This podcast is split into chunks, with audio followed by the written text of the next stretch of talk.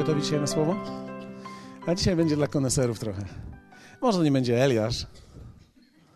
Może nie będzie Eliasz, ale trochę dla koneserów zrobimy, dobrze? Więc dzisiaj będziecie musieli naprawdę się wytężyć. Ja nie wiem, czy ostatnio się ktoś z was wytężał, jeśli chodzi o słowo, żeby coś tak przyjąć, tak trochę pogłówkować lekko ze mną. Nie mówię, że będzie ciężko, nie mówię, nie mówię. Mówię, że, że trzeba będzie troszkę, troszkę. Dlatego, że temat jest ciekawy. Dzisiaj będę mówił, jak poradzić sobie z długiem. E, ale, e, ale prosiłbym was, dziękuję. Widzisz, Marku, praktyka czyni mistrza. E, jak poradzić sobie z długiem i wbrew pozorom w ogóle nie będę mówił na temat finansów. Więc nie będziemy mówić o finansach i o długach finansowych. Trochę inaczej to zaczepimy ten temat, dobrze? Jesteście gotowi? Czy tak jeszcze po deszczu tak próbujecie doschnąć? Nie? Jesteście gotowi, tak? Kolosan drugi rozdział, werset 8, 14. Jak poradzić sobie z długiem? E, myślałem nad tym tytułem e, długo i zastanawiałem się, jak zrobić go tak, żeby on nie mylił, ale stwierdziłem, że chyba po prostu wyjaśnię w trakcie. Jak ktoś już weźmie tą płytę i, i powie, chodziło mi o pieniądze, a tutaj nie ma nic o pieniądzach, no trudno, możesz wyłączyć płytę i zachęcam, abyś posłuchał dalej, bo może się przydać. Mo, może okazać się, że, że, że ten problem jest większy niż pieniądze. Jesteście, tak? Kolosan 2, 8. Baczcie, aby was ktoś nie sprowadził na manowce filozofią i czczym urojeniem opartym na podaniach ludzkich i na żywiołach świata, a nie na Chrystusie. Gdyż w Nim mieszka cieleśnie cała pełnia boskości i macie pełnię w Nim, On jest głową wszelkiej nadziemskiej władzy i zwierzchności. W Nim też zostaliście obrzezani obrzeską dokonaną nie ręką ludzką, gdy wyzuliście się z grzesznego ciała ziemskiego, to jest obrzezanie Chrystusowe. Wraz z nim zostaliście pogrzebani w chrzcie, w którym też zostaliście wespół wzbudzeni przez wiarę w moc Boga, który go wzbudził z martwych.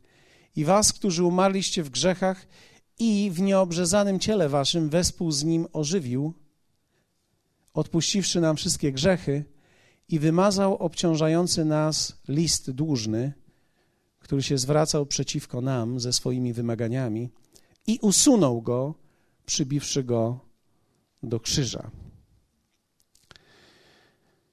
Życie, które człowiek prowadzi, życie, które prowadzisz ty, życie, które ja prowadzę, prowadzimy według pewnej filozofii, która jest oparta na tradycji, na koncepcjach świata i na tym, jak byliśmy wychowani. Więc każdy z nas do tego momentu mamy przeszłość. Przeszłość ma ludzki rodzaj życia. Pamiętacie, tu byliśmy ludzcy, tu jesteśmy jacy? Niebiescy. Więc każdy z nas zaczyna z pewnego rodzaju filozofią życia. Ty masz filozofię, nawet jeśli nie jesteś filozofem. Ty masz filozofię. I teraz w tej filozofii poruszasz się. Apostoł Paweł mówi tak: baczcie, aby was kto nie sprowadził na manowce filozofią, nie filozofią w ogóle, tylko jakąś konkretną, czczym urojeniem opartym na podaniach ludzkich, koncepcji świata tak naprawdę, na żywiołach świata, a nie na Chrystusie. Czyli nagle tutaj się objawia konkretna rzecz. Tutaj mamy pewne koncepcje świata, tradycję ludzką. Kiedy mówimy o tradycji ludzkiej, mówimy o prawie. Prawo. Powiedzmy razem, prawo. E, kładę pewnego rodzaju fundament, bo chciałbym, żebyście zobaczyli. E, my wszyscy funkcjonowaliśmy w jakimś sposobie myślenia, w jakimś stylu myślenia. Po prostu ty miałeś jakiś styl myślenia. Ja również miałem jakiś styl myślenia. On był oparty, ja akurat e, wychowywany byłem w religijnym domu,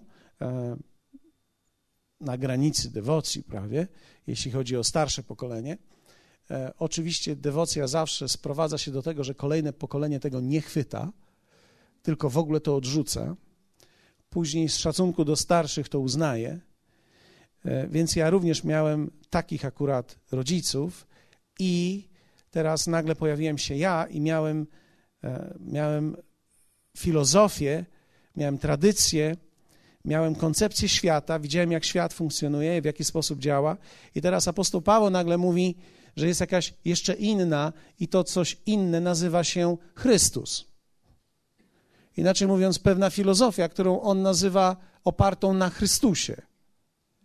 To jest bardzo ogólne stwierdzenie. Ja nie wiem, co to znaczy. Przynajmniej na początku, kiedy czytałem, to nie wiedziałem, co to znaczy. Oparta jakaś filozofia na Chrystusie. Tak? Czyli tradycja i te wszystkie koncepcje świata były oparte na różnych innych rzeczach, natomiast ta jest oparta na Chrystusie. Chciałbym, żebyście zapamiętali to, bo to jest bardzo ważne w tej chwili, co mówię. Na Chrystusie oparta ta filozofia jest. I teraz opowiada dalej, że w nim mieszka cieleśnie cała pełnia boskości i macie pełnię w nim. On jest głową wszelkiej nadziemskiej władzy i zwierzchności, co tak naprawdę mówi, że w nim niczego nam nie brakuje. I teraz ja nie mówię w nim niczego nam nie brakuje, to znaczy nie brakuje nam pieniędzy, bo to akurat nie jest o tym mowa. W nim nie brakuje nam niczego, co byłoby nam potrzebne, żeby żyć tym rodzajem życia. Czyli w Chrystusie mam wszystko, całe zaopatrzenie, żeby żyć zupełnie nowym rodzajem życia, opartym na fundamencie, którym jest Chrystus. Tradycja i prawo oraz związana z tym koncepcja świata posiada w sobie bardzo ważną wadę. Tradycja i prawo posiada wadę. I to jest koncepcja długu. Powiedzmy razem dług. I teraz, jeśli jestem w tej koncepcji, jestem niewolnikiem życia. I będzie ona wpływała niszcząco na wszystkie aspekty mojego życia, dlatego człowiek bez Boga, bez Chrystusa niszczy siebie. Dlatego, że żyje w prawie i w koncepcji świata, która tak naprawdę wyniszcza jego samego i wyniszcza wszystko, czego on dotyka. Za chwilę pokażę Wam dlaczego. Ponieważ to jest koncepcja długu. To jest działanie w długu, i w tym długu wszyscy działają, którzy żyją w takiej koncepcji. I teraz apostoł Paweł jakoś wyjaśnia to, ja to tak nazywam jakoś, że wraz z nim zostaliśmy pogrzebani, umarliśmy w grzechach, w nieobrzezanym naszym ciele i teraz werset 14 mówi, że wymazał obciążający nas list dłużny. Inaczej mówiąc, list dłużny, to co się zwracało przeciwko nam, wszystko co było przeciwko nam, wymagania, usunął to i przybił to do krzyża. Teraz apostoł Paweł wyjaśnia tą podstawę, co to znaczy na Chrystusie zbudowana nowa filozofia. To jest filozofia, która nie jest filozofią długu. To jest filozofia wolności od długu.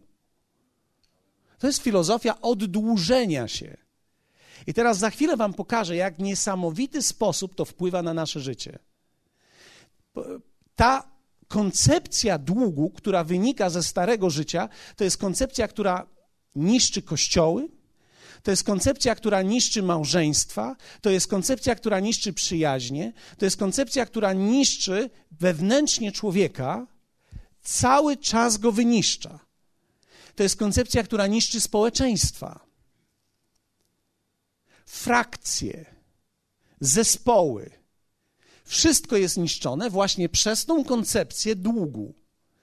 Zwróćcie uwagę, że w momencie, kiedy człowiek grzeszył i wszedł w koncepcję długu, pierwsze co powstało to konflikt między ludźmi.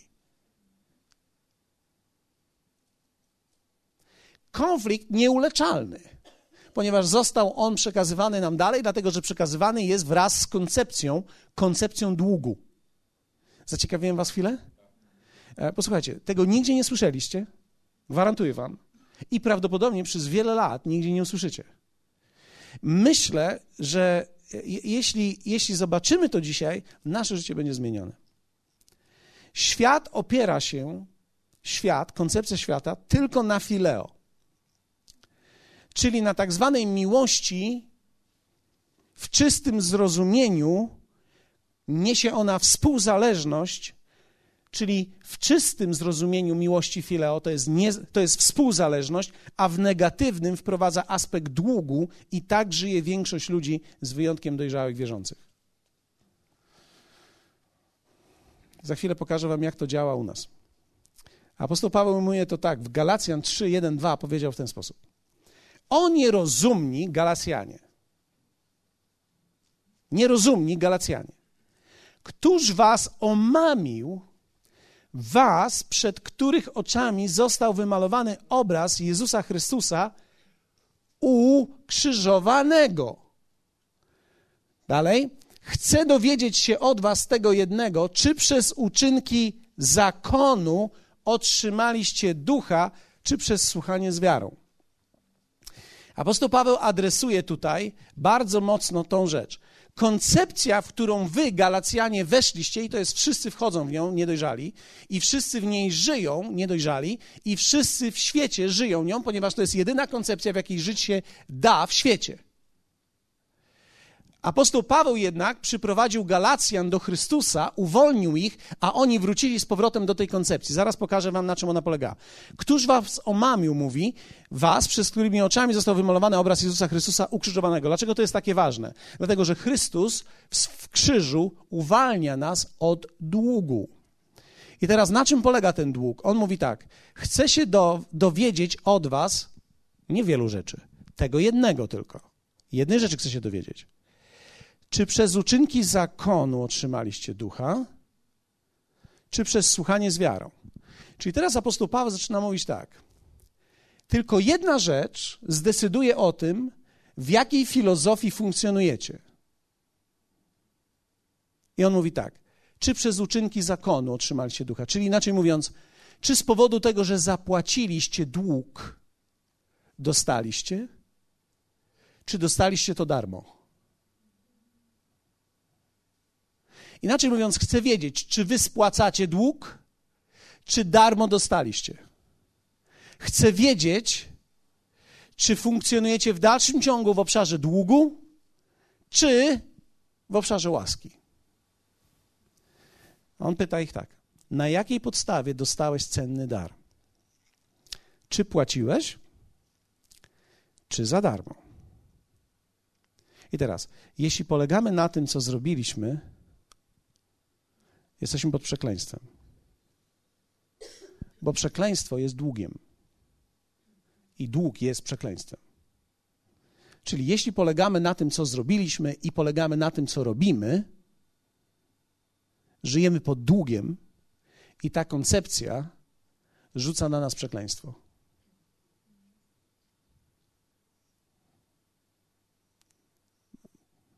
Apostoł Paweł zadaje mi pytanie takie. Na jakiej podstawie dostaliście ten dar? Płacicie czy za darmo? I teraz, jeśli polegacie na tym, co robicie, jesteście pod przekleństwem, bo płacicie albo spłacacie. W Galacjan 3:13 mówi tak: Chrystus wykupił nas od przekleństwa zakonu. Co to znaczy? Chrystus wykupił ciebie od długu. Zostałeś uwolniony od długu. I teraz powiem tak. Wszyscy kiwacie mi teraz głową i gwarantuję wam, że 95% z nas tutaj, jak siedzi, tego nie rozumie w ogóle. Zaraz pokażę wam dlaczego i udowodnię wam, że większość z nas żyje w dalszym ciągu w obszarze długu. Mam nadzieję, że to nie brzmi potępiająco, mam nadzieję, że to zabrzmi, że jeśli powiem wam, siedzicie nie w tym bajorze, co trzeba, to macie zawsze szansę wstać i przejść do innego. Ale teraz zobaczcie. Chrystus wykupił nas od przekleństwa zakonu, od długu, stawszy się za nas przekleństwem, gdyż napisano przeklęty każdy, kto zawisł na drzewie. Czyli Chrystus nawet tych, którzy go ukrzyżowali, uwolnił od długu. Ludzie go ukrzyżowali. Byli dłużni Jego śmierci. Jezus uwolnił ich od długu. Powiedział: Wybaczam wam. Tak? Ta filozofia oparta na tradycji i żywiołach, koncepcjach świata jest taka. Teraz wszyscy będą rozumieli już. Ty mnie podrap, a ja ciebie podrapię. To jest koncepcja świata. Ty mnie podrap, ja ciebie podrapię. I teraz tak funkcjonuje świat i wszyscy nierozumni Galacjanie, którzy ciągle żyją, albo lepiej ciągle są żywi. W jaki sposób to niszczy moje życie i życie ludzi wokół mnie? Po pierwsze, czujesz się ciągle dłużny wobec Boga.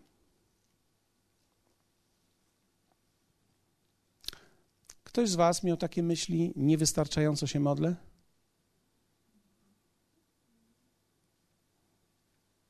Kto z Was miał takie myśli, że się niewystarczająco modli?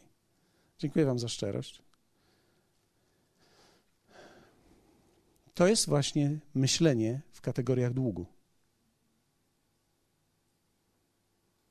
Co czujesz, kiedy myślisz, że się niewystarczająco modlisz? Czujesz, że jesteś dłużny coś Bogu. I teraz, nawet jeśli to jest prawda, to takie myślenie jest złe. Dlatego, że nas nie motywuje nigdy to, że dług jest duży.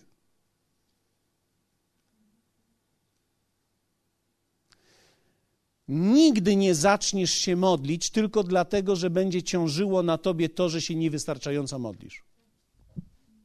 Nigdy. Czyli im gorzej się czujesz, nie doprowadzi cię to do decyzji, że w końcu muszę to zmienić. To będzie to doprowadzało cię do miejsca coraz dalszego oddalenia, bo to jest koncepcja długu. Ktoś z Was miał kiedyś taką myśl, niewystarczająco daje? Nawet jeśli to jest prawdą. Człowiek nie zaczyna dawać, dlatego że dochodzi do miejsca, w którym powie: A, ja naprawdę bardzo mało daję. To nie jest w ogóle metoda. To jest myślenie w kategorii długu. To cię pognębi. Ktoś z Was miał kiedyś taką myśl: Nie rosnę wystarczająco?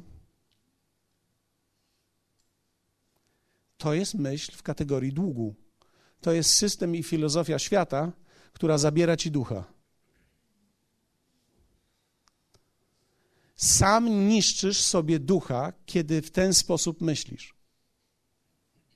Jeśli chodzisz z myślami typu niewystarczająco się modlę, ty gasisz ducha w sobie. Kiedy chodzisz z myślami niewystarczająco daję, gasisz w sobie ducha. Jeśli chodzisz z myślami niewystarczająco rosnę, nie, za, nie rosnę wystarczająco szybko. Gasisz ducha. Nawet jeśli to wszystko jest prawdą, to droga do tego, żeby to zmienić, nie jest taka, że będziesz myślał o tym coraz więcej. To nie jest prawdą. Drugie. Czujesz, że jesteś dłużnikiem ludzi. Pamiętacie, któregoś dnia pokazywałem to na Jowicie? Są ludzie, którzy okazali nam miłość agapę. A my, operując w tej filozofii starej, nie mogąc im nic dać w zamian, odcinamy się od nich, bo się czujemy niekomfortowo z nimi. Dlaczego? Bo to jest koncepcja długu. Kiedy ktoś mi coś dał, a ja nie mogę mu tego oddać, czuję się jego dłużnikiem i czuję się źle, i to będzie niszczyć moją relację. To oznacza, że myślę w dalszym ciągu w kategoriach długu. Ja wiem, że w tej chwili wielu z Was myśli bardzo szybko, ale to, to jest rewolucyjne, co teraz mówię. To jest Nowy Testament. W Ewangelii Łukasza Jezus podał tę koncepcję tak. Rozdział 6, werset 31-35, Jezus powiedział tak. A jak chcecie, aby ludzie wam czynili, czyńcie i im tak samo i wy. Teraz zobaczcie. Jezus nie powiedział, że gdy ludzie wam dobrze uczynią, to wy im oddajcie. Jezus powiedział, cokolwiek chcecie, żeby jacyś ludzie czynili wam, wy również czyńcie to samo. Inaczej mówiąc, siejcie to, co chcecie zbierać. Tak? Ale werset 32 zaraz mówi tak. A jeśli miłujecie tych, którzy was miłują, na jakąż wdzięczność zasługujecie? Czyli zaraz pokazuje tak, że jeśli chcecie, aby wam ludzie coś czynili, czyńcie i wy im tak samo, tylko nie czyńcie tym, którzy wam natychmiast mogą to oddać, ponieważ wtedy będziecie od nich spodziewać się zwrotu, bo będziecie operować w kategorii długu. Czyli najlepiej, jeśli chcecie funkcjonować w miłości agape i chcecie funkcjonować w nowej filozofii życia, miłujcie tych, których, którzy wam nie oddadzą tego. Jaką wdzięczność, na jaką wdzięczność zasługujecie? Wszaki grzesznicy miłują tych, którzy ich miłują. Zgadza się? Jeśli bowiem dobrze czynicie tym, którzy wam dobrze czynią, na jaką wdzięczność zasługujecie? Wszaki grzesznicy to samo czynią. Teraz moje pytanie jest takie: czy to oznacza, że ci, którzy nam dobrze czynią, my mamy im czynić źle? Nie, Biblia tego nie mówi. Jezus nas tego nie uczy. Jezus tylko mówi tak: jeśli bowiem dobrze czynicie tylko tym, którzy wam dobrze czynią, czyli jeśli to jest tak, ty mnie podrap, a ja ciebie, nie ma w tym żadnej wdzięczności, to nie jest królestwo. A teraz, a jeśli pożyczacie tym, od których spodziewacie się zwrotu, co mówi nam od razu, w jaki sposób mamy pożyczać pieniądze. Tak? Na jaką wdzięczność zasługujecie? Czyli teraz zwróćcie uwagę, no taka mała dygresja. Jeśli masz komuś pożyczyć pieniądze, to oznacza, że musisz pożyczyć tyle, ile jesteś gotowy stracić. Jeśli nie jesteś gotowy stracić to, co pożyczasz, nie powinieneś pożyczać. Jesteście ze mną? Jeśli ktoś przyjdzie do ciebie i powie, pożycz mi 60 tysięcy, a ty możesz stracić 60 tysięcy, w porządku. Ale jeśli nie możesz stracić 60 tysięcy, to pożycz taką kwotę, tak, którą możesz stracić. No dobrze, ale przecież Biblia również mówi, że mam się nie odwracać od tego, kto potrzebuje. Tak, nie powinieneś się nigdy odwracać od tego, kto potrzebuje, ale nigdy nie powinieneś siebie uczynić odpowiedzią dla każdego człowieka, ponieważ Bóg jest odpowiedzią dla człowieka. I jeśli ty nie jesteś w stanie być odpowiedzią dla niego, nie powinieneś próbować nawet. Taka mała dygresja. To może komuś pomóc. Popatrzcie. Jezus mówi dalej tak. I grzesznicy pożyczają grzesznikom, aby to samo odebrać z powrotem. Ale teraz mówi tak, ale miłujcie nieprzyjaciół waszych i dobrze czyńcie i pożyczajcie, nie spodziewając się zwrotu a będzie obfita nagroda wasza i synami Najwyższego będziecie, gdyż On dobrotliwy jest dla niewdzięcznych. Jeszcze raz, przeczytam to. Gdyż On dobrotliwy jest. Dla kogo? Dla niewdzięcznych i dla złych. Wow. Bóg jest dobry, dobrotliwy dla jakich? niewdzięcznych i dla złych. Widzicie tutaj? To jest możliwe tylko w Chrystusie. To jest niemożliwe tutaj. Bo tutaj jest ty mnie podrap, a ty mnie. Jak ty mnie nie podrapiesz, to ja ciebie też nie podrapię. Natomiast tutaj jest zupełnie nowy rodzaj. Ja tutaj mogę być dobry dla niewdzięcznych mogę dać komuś, kto nigdy nie powie dziękuję. I mogę pomóc komuś, kto jest po prostu zły. Ktoś może powiedzieć: No zaraz, zaraz, zaraz, chwileczkę, chwileczkę, chwileczkę, chwileczkę. Przecież tak nie można. Przecież nie można komuś, kto jest niewdzięczny, coś dawać. Można. Jeśli nie działasz w, w kategoriach długu. Jeśli działasz w kategorii długu, to nie można, ponieważ dług się będzie powiększał.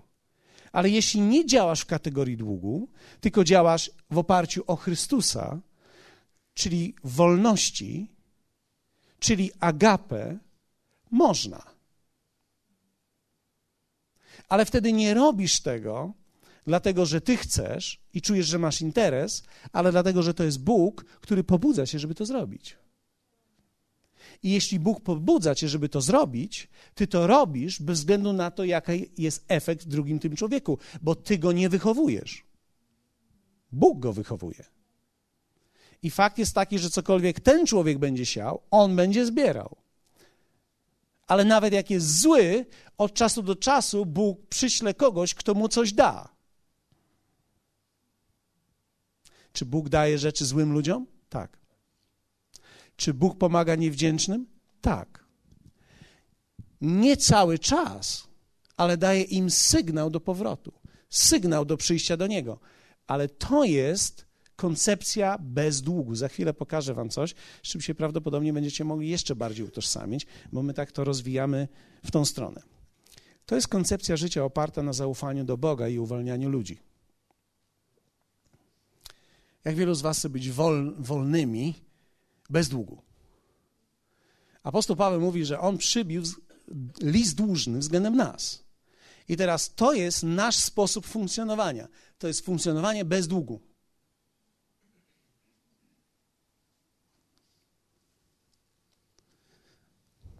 Jak to działa? To działa jeszcze tak.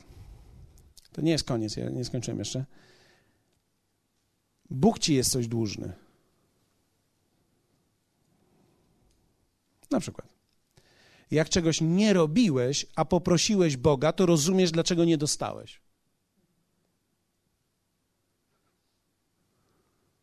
Czyli na przykład, jeśli nie czytałem Biblii i nie wyznawałem słowa, i nagle przyszła jakaś potrzeba i poprosiłem Boga o to i nie dostałem. Odwracasz się w swoją przeszłość i mówisz: No rzeczywiście, sprawiedliwie. Przecież ja nic nie zrobiłem. Lecz jeśli zrobiłeś coś dobrego,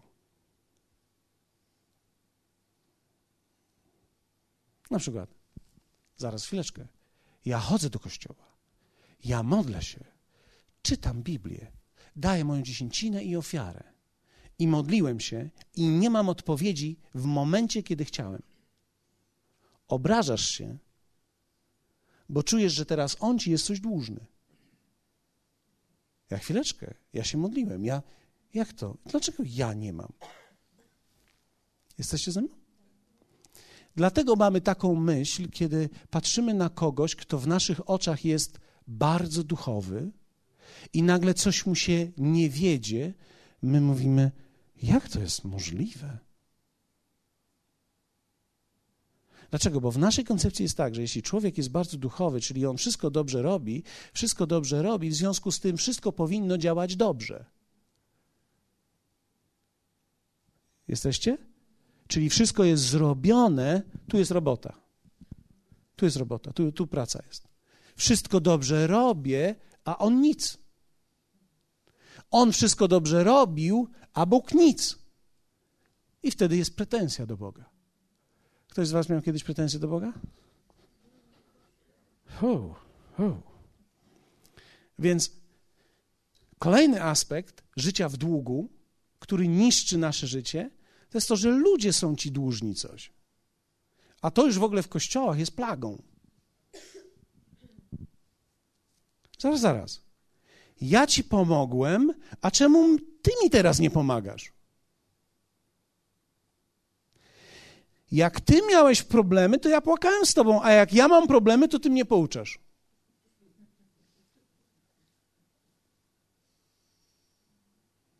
Ale Biblia mówi, że zbawienne są rany przyjaciela.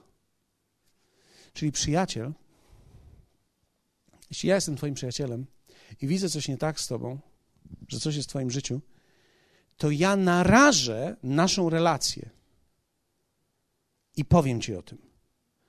Bo bardziej mi zależy na tobie, niż na tym, czy ty będziesz mnie dalej lubił. I to jest prawdziwa przyjaźń. I to jest coś, co buduje. Czyli teraz ja nie zachowuję się w kategorii długu. Ty płakałeś ze mną.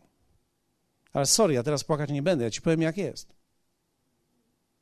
Jeśli on oczekuje ode mnie, że ja będę z nim płakał, bo on ze mną płakał, to znaczy, że ty mnie drapiesz, a ja ciebie. To jest filozofia, która nas wyniszczy. Ponieważ to oznacza, że kiedy on mnie drapał, on przychodził do banku i on wpychał pieniądze w depozyt.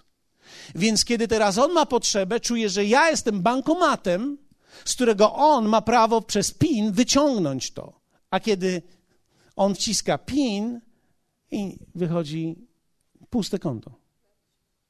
Puste konto. A on mówi, jak to jest możliwe? Co to za bank jest w ogóle? Jaka to jest relacja z tobą? No jaka to jest w ogóle relacja? My mamy w kościele, posłuchajcie mnie, w kościołach my mamy tak pokręcone zrozumienie relacji, że gdybyśmy się przyjrzeli temu w kategoriach biblijnych, to byśmy byli, zdumieni, że my w ogóle przeżyliśmy do tej pory. To miłosierdzie Boże nas uratowało. Ludzie są ci dłużni w tej kategorii. Teraz, mówi się czasami, rączka rączkę myje. Hmm? Mówi się tak? Na przykład, ja cię wychowywałem i teraz tak mi się odwdzięczasz? Rodzice tak mówili może do ciebie, albo ty mówisz tak do rodziców. Ale, przepraszam, ty mówisz tak do swoich dzieci. Zaraz. Czyli teraz ty, wychowując dziecko, tworzyłeś dług względem tego dziecka? Czyli teraz to dziecko z powodu tego, że ty je wychowywałeś, jest ci teraz coś dłużne? To jest chore. Rozumiecie mnie? To jest chore. To jest niewłaściwe, to jest świat. To jest coś, co związuje ludzi. Ty studiowałeś, małżeństwie mówią, to ja zajmowałem się dzieckiem.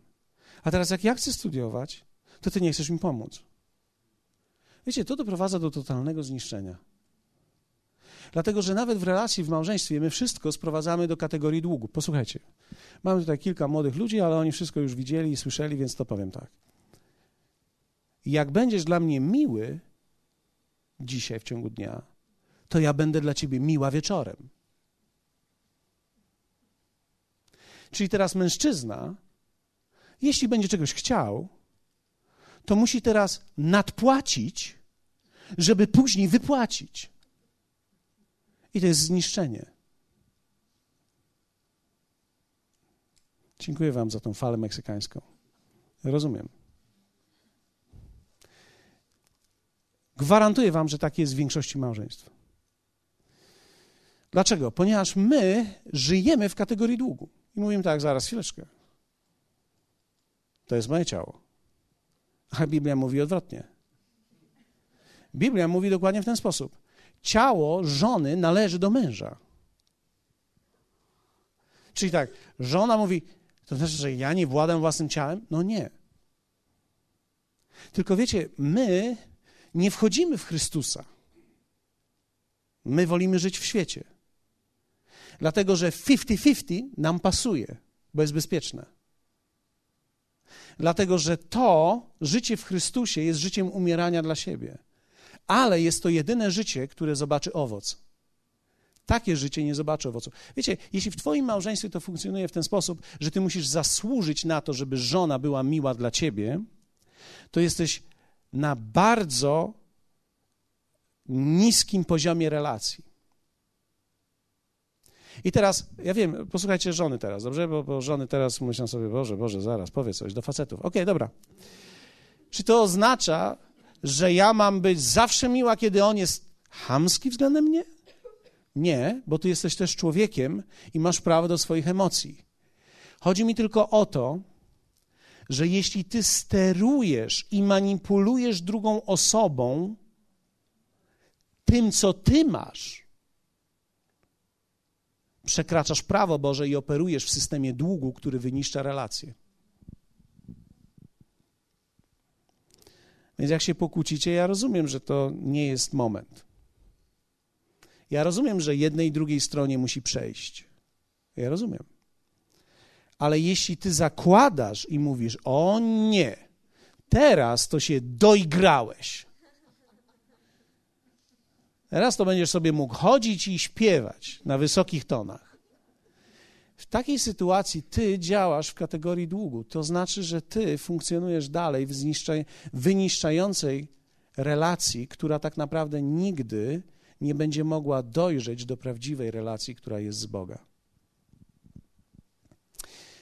Wiecie, jeśli ktoś z Was będzie miał kiedyś czas, już jest ósma, więc za chwilę kończę, jeśli ktoś z Was będzie miał czas przeczytać Nehemiasza 4, 5, 6, to zobaczycie taką rzecz. Dokładnie tak się działo.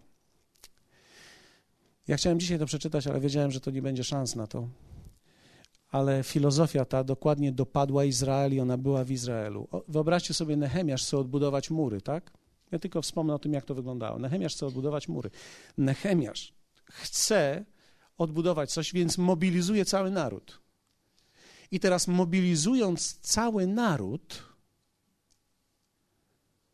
ci ludzie, którzy pracują, mamy w rozdziale czwartym miecz w miecz, młot w młot. Inaczej mówiąc, walczą wspólnie, pracują wspólnie. Ale teraz większość z tych ludzi działa w kategorii długu, w związku z tym, co oni robią. Sprzedają siebie i wymieniają siebie, ponieważ czują, że za chwilę, jak już wszystko będzie dobrze, muszą napchać sobie kasę, więc będzie interes. Więc teraz zawsze na kryzysie ktoś zarabia, tak? W związku z tym oni również w tym kryzysie zaczynają myśleć w kategoriach zarobku, więc ja zrobię więcej, ty mi coś sprzedasz, jak ja zrobię za ciebie, to ty mi teraz coś dasz. I teraz byli wśród tych ludzi tacy mądrzy ludzie, którzy pokupowali sobie ludzi spośród swoich własnych ludzi, kupili sobie niewolników, kupili sobie córki, niektórzy musieli posprzedawać, żeby coś zadziałało. Wierzcie mi, kiedy Nehemiasz się o tym dowiedział i zobaczył, że oni wszyscy w długach jedni tym, drudzy tym, powiedział: Ludzie, tak nie można, bo my się zniszczymy.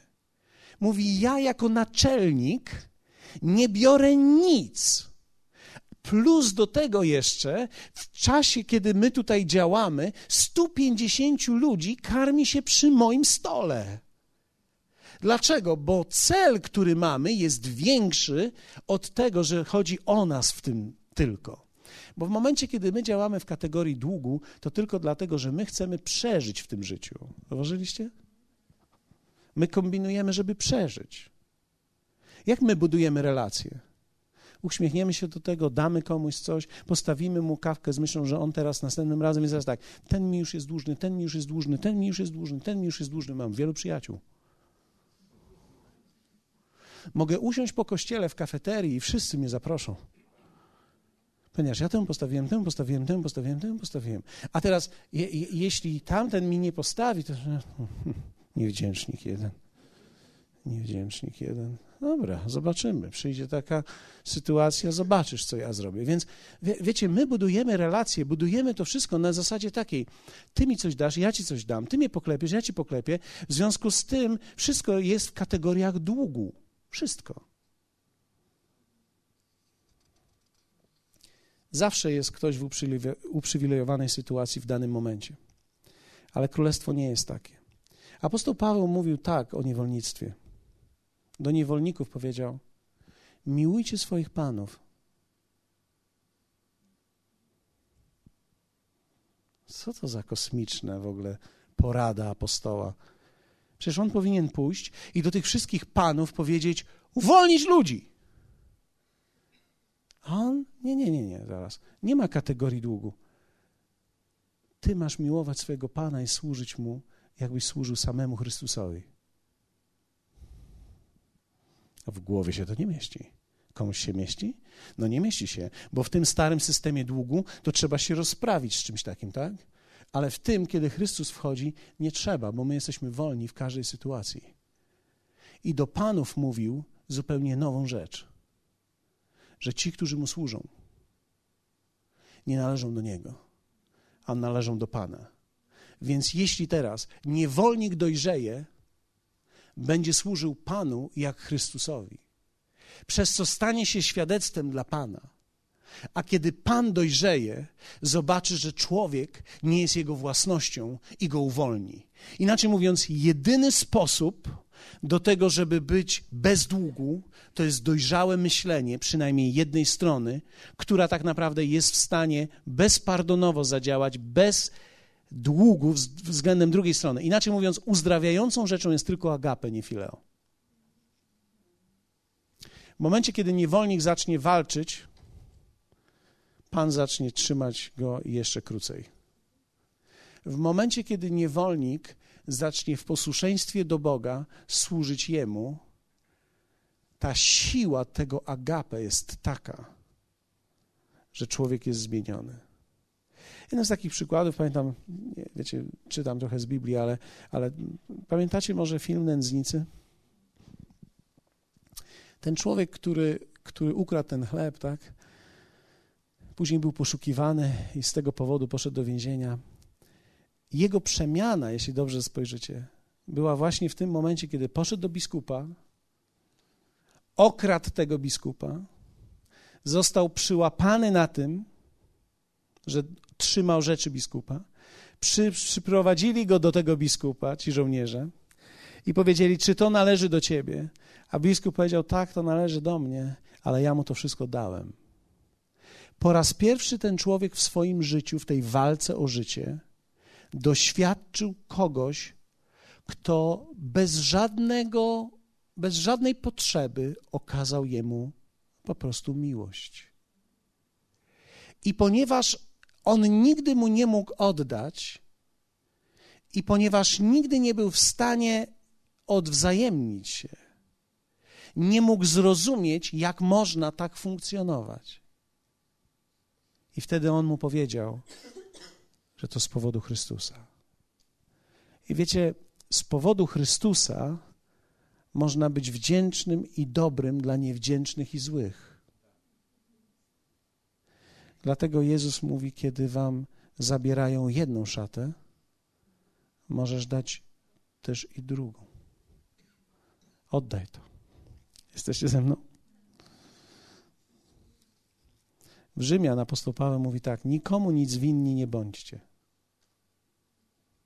prócz miłości wzajemnej. Mówi: Nikomu nic nie bądźcie dłużni. Kto bowiem miłuje bliźniego, zakon wypełnił. Czyli miłość jest, jest, jest życiem bez długu. Przykazania bowiem nie cudzołóż, nie zabijaj, nie kradnij, nie pożądaj, wszystkie inne w tym słowie się streszczają. Miłuj bliźniego swego jak siebie samego. Agapę, agapę, miłość. Miłuj bliźniego, miłość bli, bliźniemu, teraz. Miłość bliźniemu złego nie wyrządza, wypełnieniem więc zakonu jest miłość. A to czyńcie wiedząc, że już czas, że już nadeszła pora, abyście się ze snu obudzili. Apostoł Paweł to pisze ze snu obudzili, albowiem teraz bliższe jest nasze zbawienie niż kiedy uwierzyliśmy. Zobaczcie, co on pisze. On mówi o jakimś zbawieniu, czyli inaczej mówiąc, nasza wolność jest bliższa teraz niż kiedy uwierzyliśmy. Wtedy byliśmy wolni, ale teraz jesteśmy jeszcze bardziej wolni, odkąd chodzimy w agapę, nie będąc sobie nawzajem nic dłużni. Noc przeminęła, a dzień się przybliżył. Ja wierzę w to, że dzisiejszego wieczoru niektórym zaczyna coś świtać. Bo to jest zupełnie nowa koncepcja. Ja wiecie, ja nie pod, nigdy nie podważałem, nie będę tego podważał waszej inteligencji. To nie jest kwestia inteligencji, to jest kwestia objawionego słowa. Wierzę w to, że wielu z was jest bardzo mądrych ludzi. Noc przeminęła, a dzień się przybliżył. Odrzućmy tedy uczynki ciemności, a obleczmy się w zbroję światłości, którą jest miłość. Czyli jak to funkcjonuje? Pierwsze, nic nie jestem dłużny Bogu. Nic nie jesteś dłużny Bogu. Przyjąłeś przez wiarę zbawienie i On oczekuje czegoś. On oczekując czegoś, oczekuje plonu, które jest zaliczone na Twoje dobro. Apostoł Paweł, wiecie, pisze coś takiego. Filipian 4,17. To jest mowa o dawaniu pieniędzy. Pamiętacie to? Jak Filipianie byli jedynymi, jedynym kościołem, który mu dawał? Nie, żebym oczekiwał daru. To jest ważne. Nie, żebym oczekiwał daru. Artur, ja pobłogosławiłem Twoje życie kiedyś. Pobłogosławiłem przez słowo i tak dalej. I teraz, i teraz, no weź parę, parę groszy, i teraz Ty czujesz, że powinieneś mi dać. Wiem, że nie czujesz, ale wyobraź sobie, że czujesz, tak? No i teraz ja jestem w jakiejś potrzebie, albo może i nawet nie jestem w potrzebie, ale ty czujesz, że powinieneś mi dać, więc teraz ty wyciągasz te pieniądze i dajesz mi. Ja biorąc je od ciebie, tak, musicie zapomnieć, że to ja mu dałem, to były jego pieniądze, on je zarobił, ciężko pracował na nie. I teraz, nie żebym oczekiwał daru od ciebie, ale oczekuję plonu. Czyli teraz, ja oczekuję plonu, który obficie będzie zaliczony na Twoje dobro. Widzicie to? Czyli ja nie oczekuję plonu, który będzie obficie zaliczony teraz na moje dobro. Tylko ja oczekuję plonu. Plonu czego? Pieniędzy? Nie. Plonu Twojej dojrzałości. Ponieważ kiedy Ty mi dajesz, znaczy, że dojrzałeś. I kiedy dajesz mi zagapę, to znaczy, że dojrzałeś do tego. I teraz Twoja dojrzałość jest Twoim plonem,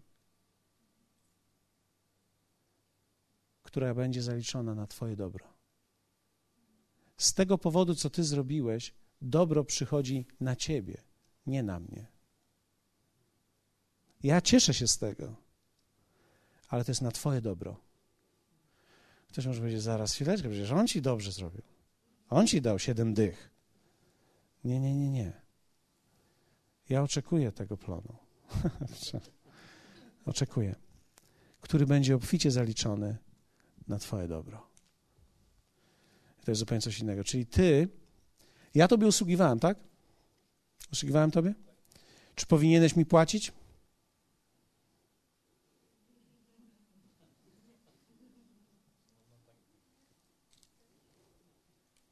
Ja Tobie usługuję.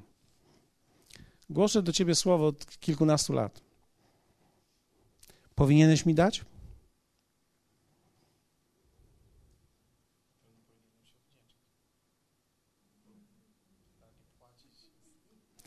Artur powiedział, że powinien się odwdzięczyć. Jeśli tak, to znaczy, że jesteś w długu względem mnie. Nie jesteś. I teraz zobaczcie, to jest bardzo ważne, co teraz mówię. To jest jedna z większych lekcji, jaką niektórzy z Was przeżyją. Jest nas dzisiaj mało, w związku z tym jest lepiej. Bo to jest trudniej wyjaśnić w tłumie, bo ludzie tego przekrzyczą Cię. Kiedy ja uczę słowa i pomagam Jemu w życiu, ja nie robię tego z myślą o tym, że On teraz jest mi coś dłużny. Jeśli ja jestem prawdziwy w tym, to Bóg zawsze jest moim źródłem i odpłaci. Więc kiedy ja jemu pomagam, a on nie daje mi nic, to w dalszym ciągu jest w porządku ze względu na mnie. Czy to jest w porządku ze względu na niego? Może nie. Ale moje serce musi być bardzo proste. On nie musi mi nic oddawać. Pamiętacie, co Biblia mówi, żeby nie wiązać wołowi pyska? To jest mowa o tym, żeby karmić tego, kto cię naucza, tak? Ale teraz zobaczcie, o co chodzi. Ty nie masz mnie karmić, dlatego że jesteś mi coś dłużny. Ty masz mnie karmić, bo ty na mnie zarabiasz.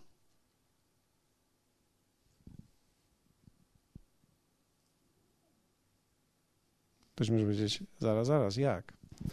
Ano bardzo prosto. Jeśli siedzisz tutaj pięć lat i Twoje małżeństwo nie ma się lepiej, Twoje finanse nie mają się lepiej, jeśli Twoja praca nie ma się lepiej i Twoje życie nie ma się lepiej, to znaczy, że Bóg ma dla Ciebie inne miejsce i lepiej je znajdź.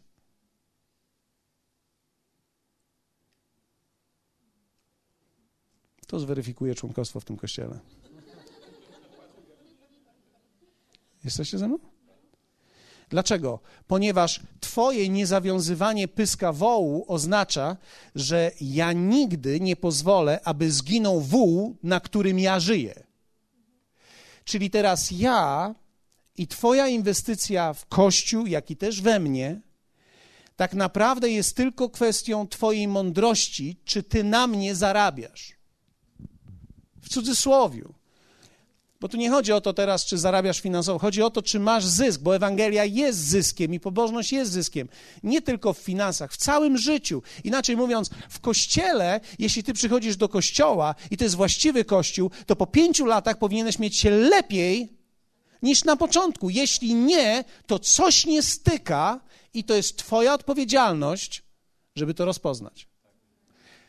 Ty musisz rozpoznać, ponieważ my nie działamy w kategorii długu. Czyli teraz zobaczcie, co się stało. Ja skonfrontowałem to i to bardzo dobrze, bo teraz objawiliśmy coś sobie wszystkim. Kiedy ja nauczam słowa, ja nie oczekuję od Artura pieniędzy, bo on nie jest mi nic dłużny. Słuchajcie, kiedy ja jadę gdzieś i usługuję, ludzie nie są mi dłużni. Ponieważ ja zostałem zbawiony i odkupiony i darmo wzięliście, darmo dawajcie. Inaczej, co to znaczy darmo? To znaczy, że ja nie oczekuję bezpośrednio od ciebie, że ty się zatroszczysz o moje życie. To nie jest moja sprawa. Mój motyw musi być klarowny. To jest Twoje życie, możesz tu wyssać ze mnie przez 20 lat, zbudować wielkie rzeczy, wielkie fabryki, nigdy mi nic nie dać. I to jest w dalszym ciągu w porządku, jeśli chodzi o mnie. Ja nie wiem, czy to jest w porządku, jeśli chodzi o Ciebie, ale to nie jest moja sprawa, ponieważ ja nie jestem Twoim Bogiem, ja, ja mam swojego Boga. Jesteście ze mną? To jest bardzo ważne. Nie jesteś nic dłużny Bogu nie jesteś nic dłużny Kościołowi.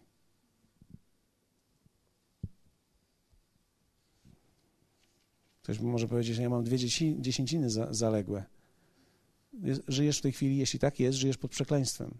Nie, że nie oddałeś, pod przekleństwem długu. Drugie. Nic nie jesteś dłużny ludziom. To jest zupełnie nowe.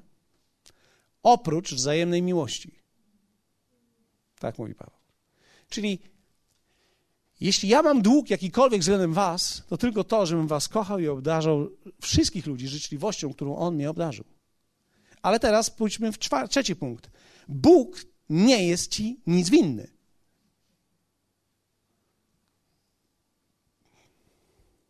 Możesz powiedzieć, ja już jestem 15 lat chrześcijaninem i gdzie są te wszystkie dobra, o których Bóg mi powiedział?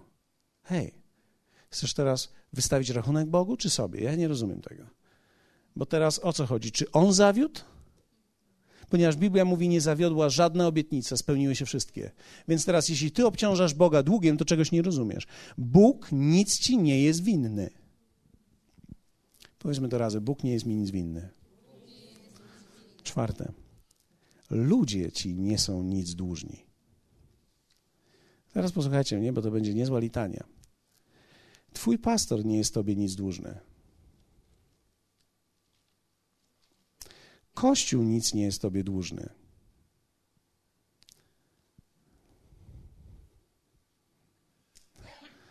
Nie, niektórzy myślą tak, to ja teraz tutaj posprzątam, ja, ja skoszę trawkę. I teraz natknąłem się na ciebie, jak ty kosisz trawę. Hej, jak się masz? Dobrze, pastorze. Koszę trawę w naszym zborze. Kosz dalej. Jaka jest, moja, jaka jest moja odpowiedź na to? Chwała Panu. I teraz za dwa dni dzwonisz i mówisz, pastorze, ja, ja mam problemy, ja nie, nie mam co jeść, korzapiał. No. Módl się, synu. Stój w wierze, dobrze? A w tobie wszystko. O Boże, co się dzieje w naszym zborze? Czyż, czyż on nie widział, że ja ci normalnie trawę kosił? Aż to wyzyskiwacze, aż to złodzieje jedni się dorabiać chcą na zwykłych ludziach. Okej. Okay.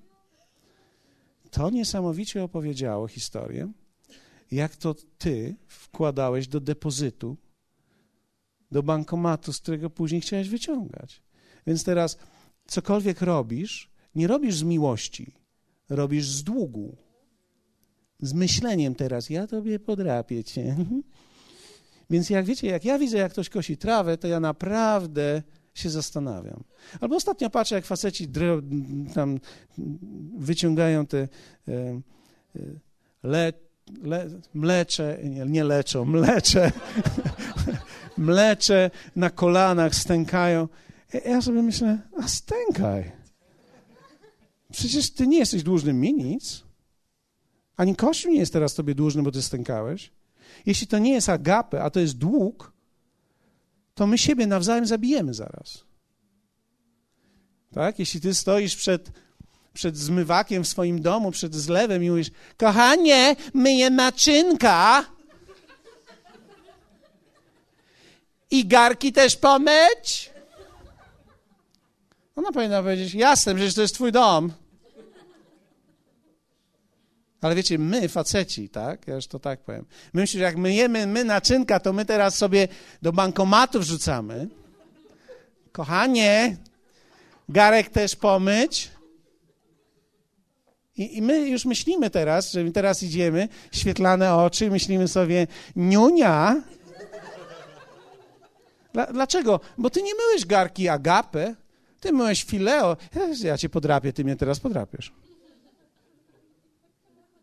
No i teraz na tym polega dalszy konflikt, bo teraz niech ona będzie normalna i powie: ja Jestem zmęczona. Jak możesz być zmęczona, jak ja tyle się nawpłacał?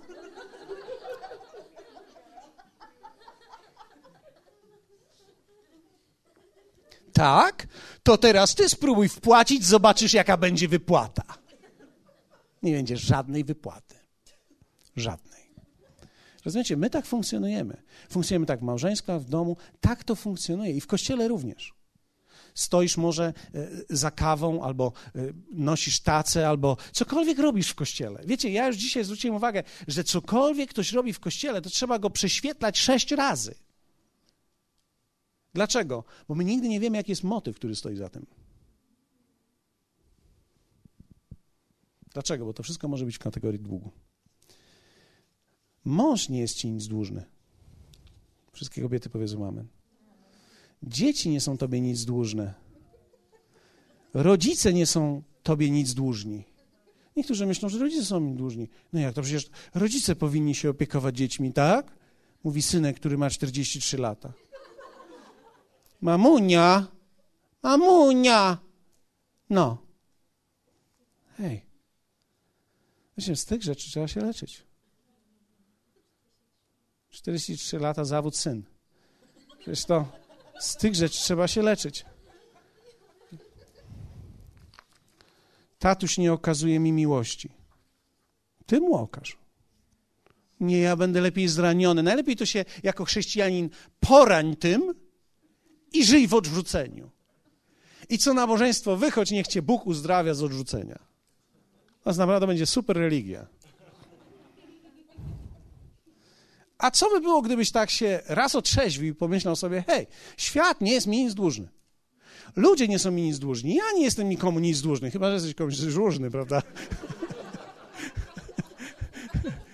Oprócz wzajemnej miłości, tak? Ja nie mówię tutaj, że ktoś siedzi, mo, może się tak zdarzyć, że tutaj dwóch ludzi siedzi, tak? Jeden drugiemu dwa tysiące dłużny i teraz mówi, ja nie jestem nic dłużny, to wie,